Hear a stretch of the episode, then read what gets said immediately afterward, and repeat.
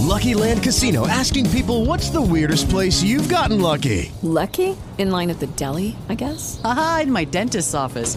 More than once, actually. Do I have to say? Yes, you do. In the car before my kids' PTA meeting. Really? Yes. Excuse me, what's the weirdest place you've gotten lucky? I never win and tell. Well, there you have it. You can get lucky anywhere playing at LuckyLandSlots.com. Play for free right now. Are you feeling lucky? No purchase necessary. Void where prohibited by law. 18 plus. Terms and conditions apply. See website for details. Ciao amici della Tecnicologia, questa è Runtime Radio, state sintonizzati sulle frequenze di Alex Racuglia e indovinate un po', questa che udite è la voce di Tecnopills!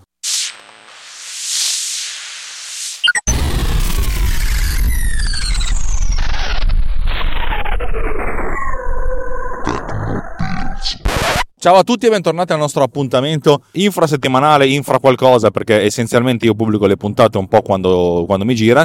Il mio obiettivo è di farne una alla settimana, poi spesso e volentieri negli ultimi due mesi ne ho fatte due alla settimana, grazie al fatto che riesco a montarle velocemente. E c'è stata una settimana in cui ne ho messe fuori quattro.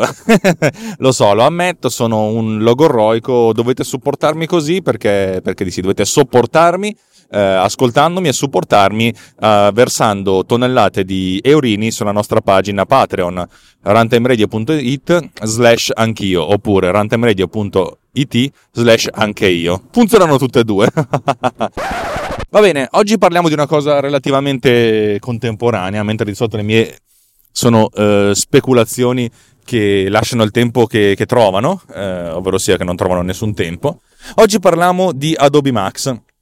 Ma che cos'è Adobe Max? Eh, se non lo sapete, Adobe uguale Adobe, avete presente quello che usate? Adobe Photoshop, Adobe After Effects, Adobe Dreamweaver, eccetera, eccetera, eccetera. Si pronuncia Adobe, eh, ci ho messo un sacco di tempo anch'io, però la cosa tristissima è che se io dico Adobe a Siri non lo capisce, dice, capisce Adobe, mentre se dico Adobe lo capisce perfettamente ed è terrificante questa cosa. Per cui è come sbagliare facendo il giusto o facendo il giusto sbagliando. È molto, molto ridicolo. Che cos'è Adobe Max? ogni anno Adobe fa il suo keynote, come Apple fa il keynote a giugno, Adobe lo fa in pieno autunno, come siamo adesso, e presenta le ultime, le ultime cose che hanno fatto, le ultime applicazioni, a una platea di eh, tendenzialmente creativi più che ingegneri, cioè gente che utilizza le sue applicazioni per creare contenuti eh, più o meno tecnicamente. E questa è la cosa meno interessante perché Adobe non, non, fa mai dei rilasci sensazionali, cioè non presenta in un keynote qualcosa che poi viene lanciato subito dopo, uh, con qualcosa di innovativo. Essenzialmente le preview arrivano molto prima e sono anche preview uh, organizzate da Adobe stessa. La cosa più interessante dei, dei keynote di Adobe, di Adobe Max, è il fatto che ehm, il secondo giorno, il keynote del secondo giorno è più uno spettacolo è dedicato agli sneak peek, cioè fa vedere sulle le tecnologie su cui stanno lavorando. Ed è una cosa piuttosto divertente, devo dire la verità, perché ehm, fa vedere molto di, di quello che c'è sotto il cofano. La cosa che a me piace meno di Adobe Max è il fatto che questi sneak peek sono sneak peek di tecnologie che vedremo integrate nei, nei prodotti che arriveranno molto molto più avanti, a volte due o tre anni ci sono alcune cose che hanno presentato nel passato che non sono ancora diventate dei prodotti veri e propri, per cui è molto molto faticoso eh, seguirli anche perché ti fanno venire l'acquolina in bocca, ma dopo un mese, due mesi l'acquolina in bocca è ancora acquolina, dopo mm, tre anni eh, la, la, bocca si è seccata. Ci sono molte cose che ho visto nel passato che sto ancora aspettando e credo che le aspetterò ancora a lungo Uh, anche perché molti progetti sono proprio progetti di sviluppo interni e potrebbe anche darsi che non arriveranno mai a vedere la luce in un prodotto commerciale, perché come ben sapete la tecnologia si sviluppa in un tempo relativamente breve. Trasformare una tecnologia in un prodotto, ossia raffinandola, facendo sì che funzioni con il maggior numero di, uh, di casi possibile, è, è più difficile. Però oggi chiacchiereremo di un paio di cose che mi hanno colpito e di una cosa che non mi ha colpito, però ha colpito chiunque altro, per cui sarà molto interessante eh, vedere il punto di vista di tutti. Ma cominciamo. La cosa che ha colpito tutti e che a me non ha colpito molto si chiama Project Cloak. Project Cloak è un progetto molto interessante eh, di rimozione di oggetti. Eh, partiamo dall'esempio di Photoshop. Non so se avete mai utilizzato Photoshop, ma ci sono anche molti programmi che fanno la stessa cosa anche su dispositivi mobili. Eh, Photoshop ha questa funzione che è Content Fill. In pratica quando si seleziona un, un'area di un'immagine e si dice di, di, di, fare il content fill, in pratica Photoshop cerca di capire eh, quali altre parti di, di questa immagine sono, sono presenti, sono, possono essere sostituite, cerca di cancellare quella parte ricostruendola con altre parti dell'immagine. Eh, è molto facile sul cielo, se, se so, magari passa un aeroplano, volete cancellarlo, questa cosa ricostruisce in maniera molto, molto fedele il cielo, senza tanti problemi. Lo stesso dicasi su un paesaggio. È un po' più complicato voler rimuovere un oggetto che sta in primo piano con qualcosa che sta comunque su uno sfondo, che però è piuttosto complesso da ricreare. Per cui questa cosa funziona, ma necessita anche di molto intervento manuale. Vabbè, funziona.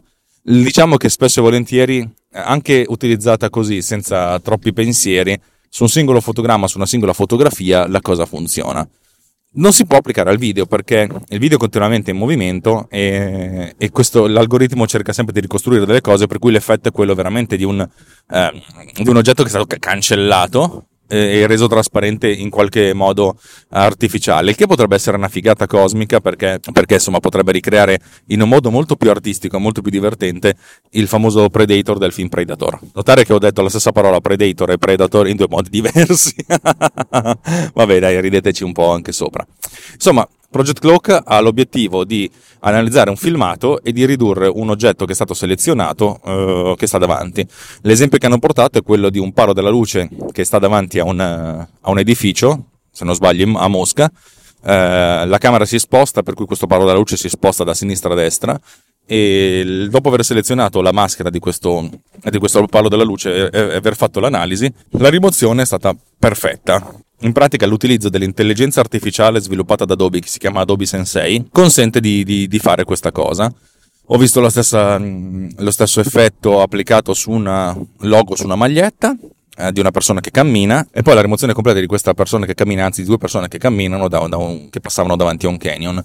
Um, perché non mi ha stupito più di tanto? Allora, prima di tutto, tutte queste riprese erano riprese con camera o fissa o su, tra, o su tripiede, il che significa che il punto di vista non è mai prospettico, c'è sempre un parallasse eh, piano, non c'è mai uno spostamento verso l'immagine o mh, all'infuori dell'immagine. E per cui diciamo che questo tipo di ricostruzione era già possibile, era già fattibile dieci anni fa con un altro prodotto che si chiama Mocha. Mocha è stato pensato inizialmente proprio per questo, per, la, insomma, per rimuovere degli oggetti che stavano davanti agli altri oggetti. È stato utilizzato a Hollywood inizialmente per, per il wire removal. Il wire removal è essenzialmente quella, quello, quell'insieme di tecniche che si seguono per uh, tirar via, per cancellare da un'immagine i fili che tengono gli attori in, in sicurezza quando fanno degli stunt eccetera, eccetera, eccetera. Insomma, diciamo che è stato fatto, è stato utilizzato mille mille volte perché analizza eh, l'immagine dove prima, dove dopo, per cui lo sfondo si può ricreare in qualche modo da, dai fotogrammi precedenti e dai fotogrammi successivi. È un po' lungo da utilizzare, però funziona. Mocha era un progetto che costava 10.000 dollari al momento del lancio, adesso è un plugin per After Effects che costa boh, qualche centinaio di dollari, per cui è molto, molto efficiente e molto efficace. Ho visto che questo Project eh, Cloak di Adobe non fa, non, negli, esempi che ho visto non fa praticamente niente di più rispetto a quello che faceva Mocha dieci anni fa, per cui non sono rimasto particolarmente colpito. È probabile che l'algoritmo sia differente, per cui ci sia possibilità di avere, utilizzando appunto l'intelligenza artificiale, un modo più raffinato di, di, di farlo, ma non, non, ci scommetterei più di tanto, cioè nel senso non è una, uno di quei cavalli su cui scommetterei, non è una di quelle cose che mi ha fatto venire l'acquolina in bocca. Detto questo, comunque vi consiglio di guardare su YouTube gli sneak peek di Adobe, Adobe Max 2017, proprio per capire di cosa sto parlando e molto probabilmente a molti di voi farà cadere la mascella a terra, ma anche, anche giusto, ripeto, è una tecnologia molto molto comoda ma non è, non è, la prima tecnologia che mi viene in mente eh, da, da, utilizzare. Invece una tecnologia che a me è piaciuta tantissimo, mi ha veramente lasciato a bocca aperta, si chiama Project Stitch. Project Stitch si occupa ancora della, della, della rimozione di oggetti eh, non desiderati all'interno però di fotografie, non di video. Eh, Adobe ha già sviluppato il Content Fill, che è una tecnologia che sta su, su, sul, sull'oggetto, sul device su cui viene eseguita, mentre Adobe Stitch è una tecnologia che eh, si basa sul server, su server e sul fatto che Adobe nel corso degli ultimi 2-3 anni ha creato un grandissimo catalogo di eh, libreria di fotografie, di immagini tridimensionali, di filmati, eh, di stock, eh, Adobe Stock che insomma immagini che possono essere acquistate. Abbiamo parlato del micro stock probabilmente nella prima o nella seconda o nella seconda o nella terza puntata di questa, di questa trasmissione, circa un anno fa. È una cosa molto funzionale, molto bella, cioè ci sono tantissime immagini di, di ottima qualità, di ottima fattura. La selezione all'ingresso è molto, è molto buona, non c'è proprio qual- la qualunque come in Pond 5 o in Video Stock, cioè comunque i contenuti sono di un livello più alto e i costi sono relativamente ragionevoli per questo tipo di contenuti. La cosa interessante è che tutti questi contenuti sono integrati all'interno di Premiere di Photoshop in modo che se uno ha bisogno di qualcosa non ha bisogno di cercarli sul sito ma li può cercare direttamente all'interno dell'applicazione e scaricarli direttamente all'interno dell'applicazione per utilizzarli immediatamente. Insomma, Adobe fa questa cosa, quando si vuole rimuovere qualcosa da un, da un paesaggio, da un panorama, è più pensato per i panorami, che ne so, avete un, una ripresa del Grand Canyon e una persona che si trova davanti oppure una strada, avete qualcosa, avete bisogno di togliere una grande parte dell'immagine. Ecco, Adobe Stitch fa questa cosa, va a ricercare quell'immagine, l'immagine che avete, in altre immagini molto simili all'interno della loro libreria, libreria di un miliardo di immagini se non erro, tra, tra tutto, e propone non una ma una dozzina di, di, di sostituzioni, dove le sostituzioni non sono dei riempimenti, ma proprio degli altri oggetti, degli altri item, degli altri, mm, co- delle altre cose da infilarli dentro al posto di quello che volete cancellare. Questo significa che magari vi trovate una cosa che non c'entra assolutamente niente, ma ve ne trovate due o tre che possono invece essere ehm, utilizzate e sono, possono essere utilizzate in maniera molto naturale perché si tratta di oggetti naturali cui, il cui colore, la, la tonalità, tutte queste cose vengono modificate da, dall'applicazione, da, da, questo progetto, per essere adeguate all'immagine stessa. Una cosa molto, molto, molto bella. Vi ricordo che dal punto di vista della creazione di contenuti eh, non stiamo parlando di fotografie, ma stiamo parlando di immagini. Significa che necessariamente un'immagine non deve rappresentare la realtà, ma un nostro concetto di realtà un po' come dire fare un quadro, un ritratto di una persona e magari quel giorno aveva le occhiaie, aveva un brufolo grande come una casa e dip- non dipingerlo con questo. Non è un'immagine fedele della persona che stiamo riprendendo, ma è un'immagine ideale, idealistica, perché effettivamente quello che noi facciamo con un ritratto è quello proprio dipinto, è proprio quello di eh, rappresentare l'essenza attraverso l'immagine di una persona. Lo stesso dicasi di questo, l'imaging è, è, questo, cioè comunicare un concetto, non comunicare necessariamente la realtà. Per cui non è una cosa che a me dà fastidio il fatto di poter cancellare una strada se non, se non mi piace la strada, se non serve al messaggio che voglio comunicare. Per cui è una di quelle cose che sono ben contento di, del fatto che, che ci sia e spero che arrivi il più presto possibile.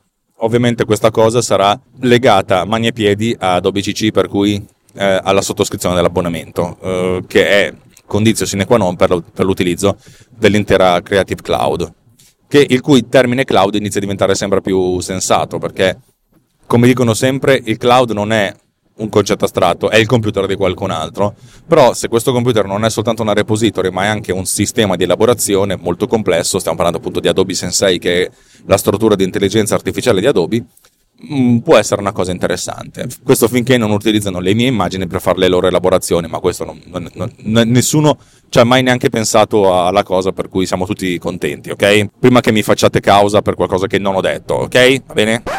Altra tecnologia che mi ha lasciato abbastanza a bocca aperta è il progetto Puppetron. Uh, Puppetron è um, l'evoluzione di un'altra tecnologia che è stata già presentata um, in tempi passati.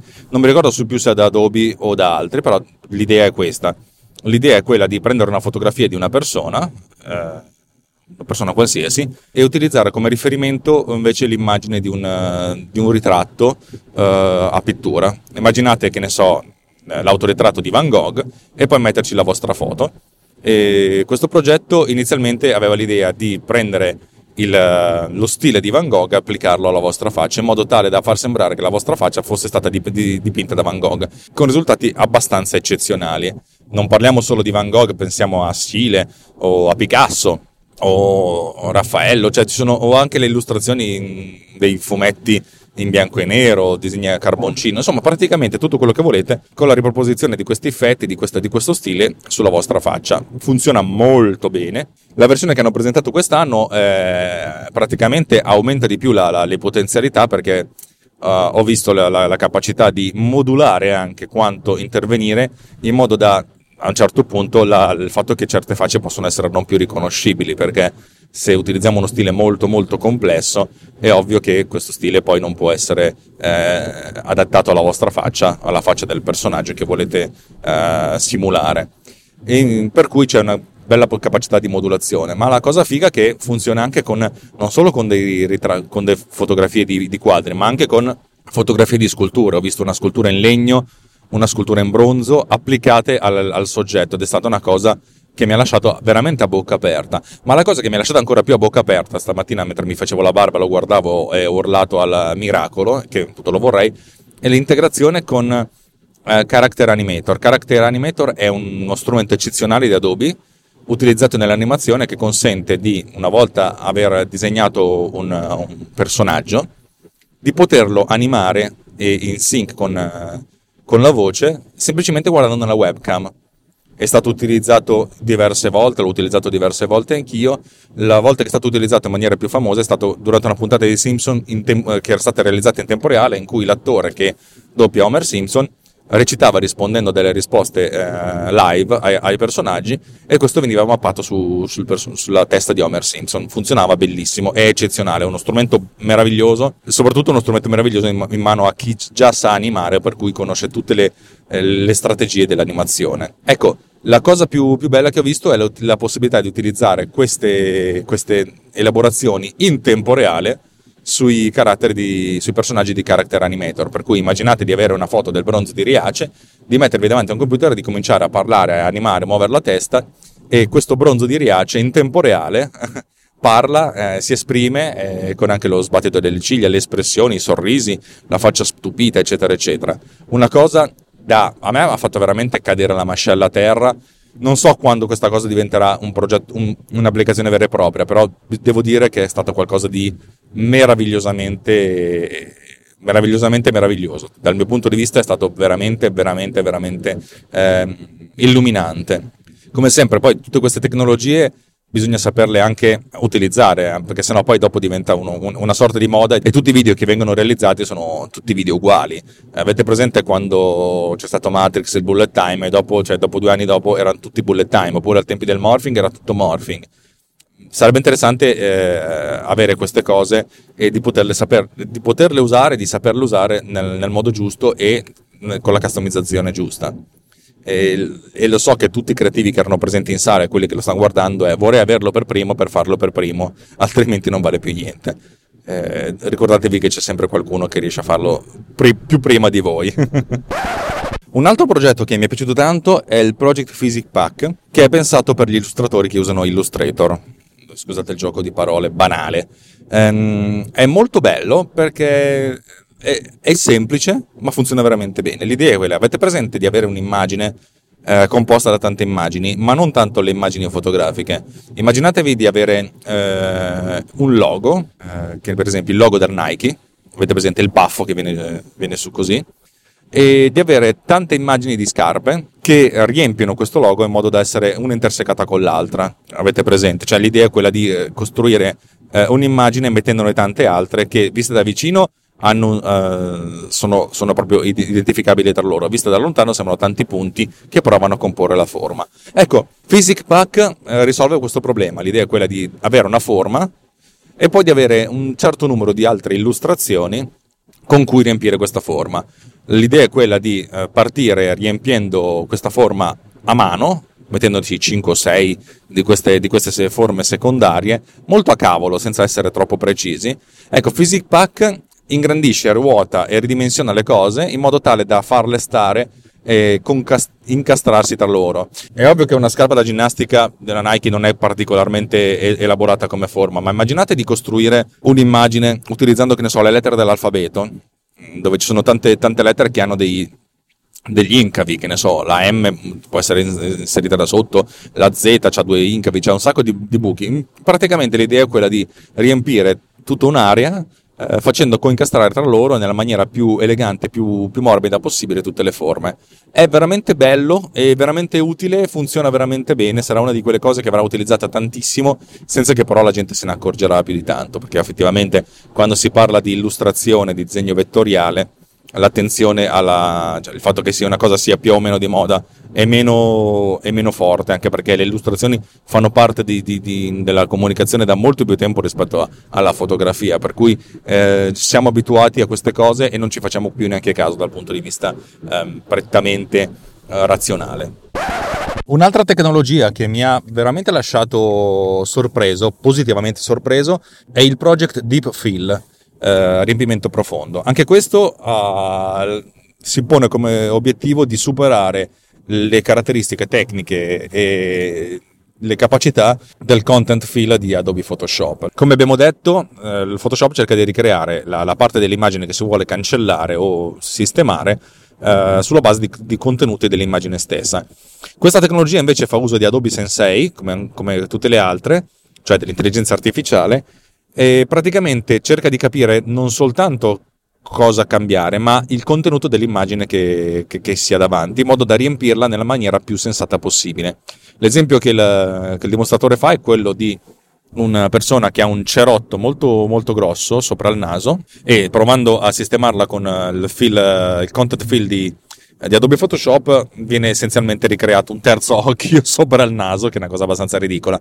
Mentre utilizzando Deep Fill eh, viene fatta un'analisi, viene riconosciuto che ha una faccia, per cui che quella zona dovrebbe essere una zona della bassa fronte e di conseguenza viene effettuato un riempimento molto ma molto ma molto intelligente eh, del contenuto. In pratica è una sorta di simulazione di, di, quello che l'uomo, la persona normale fa guardando un'immagine e immaginandoci cosa ci sia sotto il, eh, sotto il cerotto. Questa è una cosa interessante perché appunto fa utilizzo del database abnorme di immagini che vengono in qualche modo catalogate e indicizzate da, da, da, Adobe, nel catalogo Adobe Stock, in modo tale da capire in maniera sempre più fedele, sempre più accurata di cosa si sta parlando, di cosa si sta inquadrando, cos'è l'immagine in questione e di conseguenza come riempire questa, questa immagine nel modo più sensato possibile, nel modo più intelligente possibile. Una, una bellissima applicazione che dal mio punto di vista eh, farà risparmiare un sacco di tempo a chi fa fotoritocco. Ovviamente, dato che si tratta di un progetto, uno sneak peek di una tecnologia, dal momento in cui viene presentata al momento in cui effettivamente sarà parte integrante di Photoshop, credo che passeranno come sempre anni.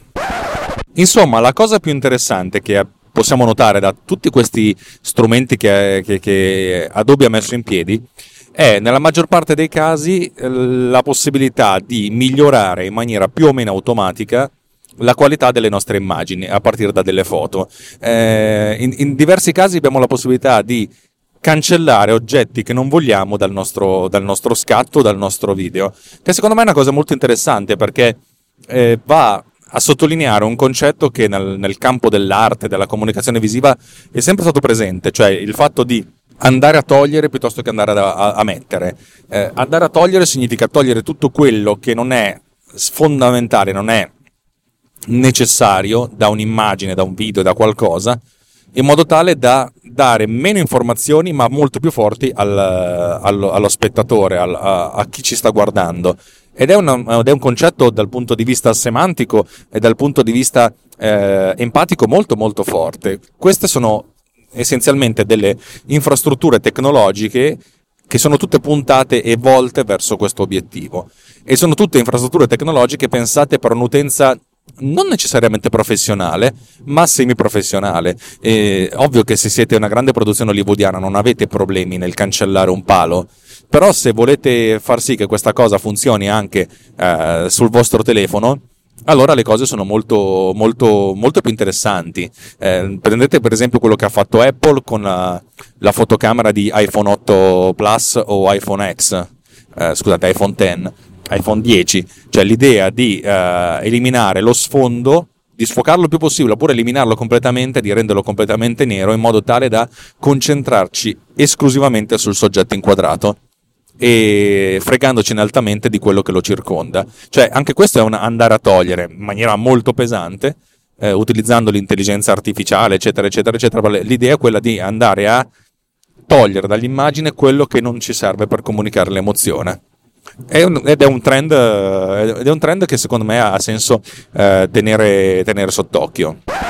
Piccola nota di colore, la, il progetto Randy sta andando avanti e sono molto orgoglioso di dirvi che sono uscite le prime due puntate di podcast che non sono questo, fatte da altre persone, da due miei beta tester eh, realizzate con questo progetto. Ovviamente due, questi due beta tester nel loro utilizzo reale, che è diverso dal mio utilizzo reale, hanno trovato una vagonata di magagne che però spero di aver sistemato.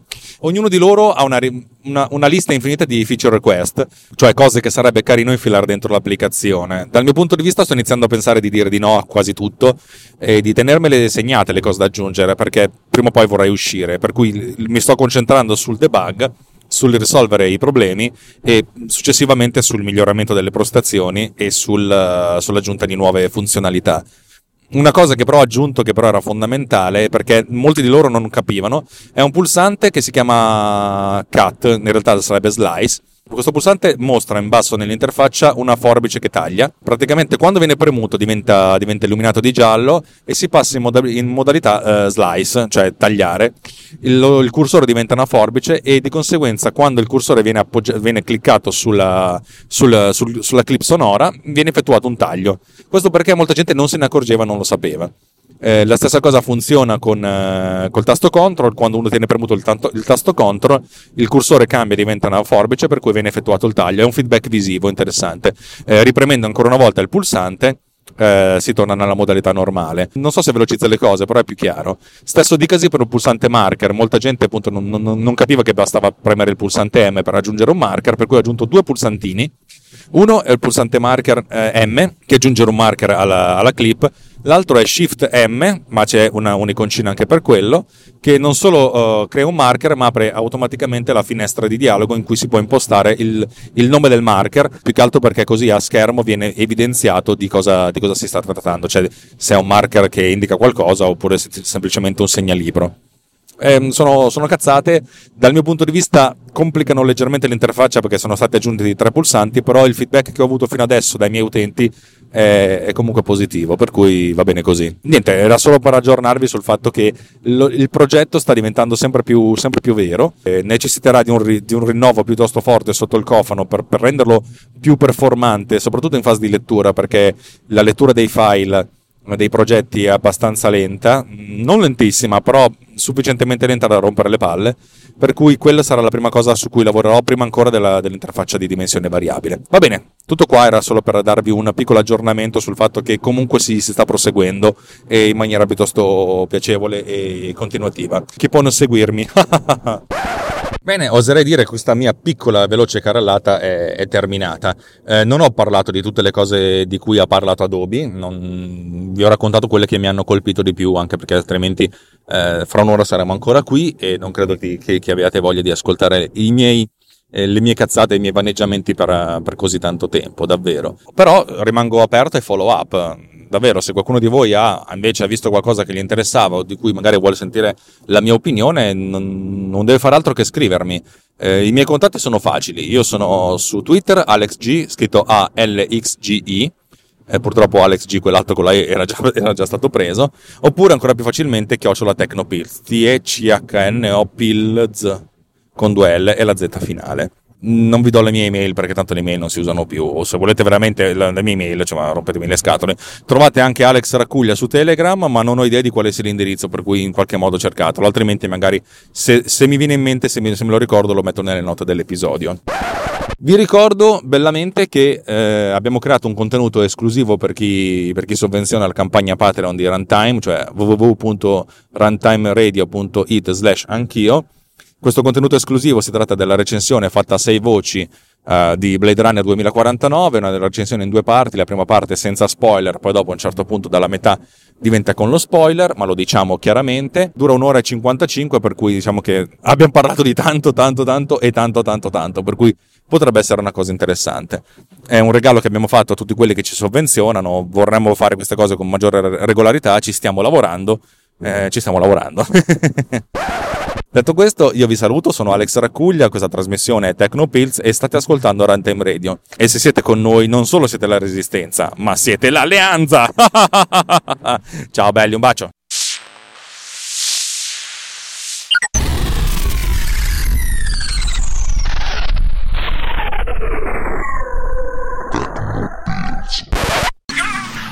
Episode has been produced with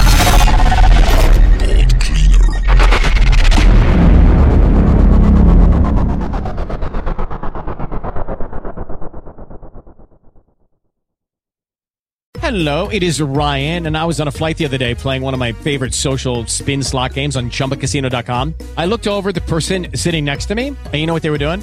They were also playing Chumba Casino. Coincidence? I think not. Everybody's loving having fun with it. Chumba Casino is home to hundreds of casino style games that you can play for free anytime, anywhere, even at 30,000 feet. So sign up now at chumbacasino.com to claim your free welcome bonus. That's chumbacasino.com and live the Chumba life. No purchase necessary. Group. Void prohibited by law. See terms and conditions. 18 plus.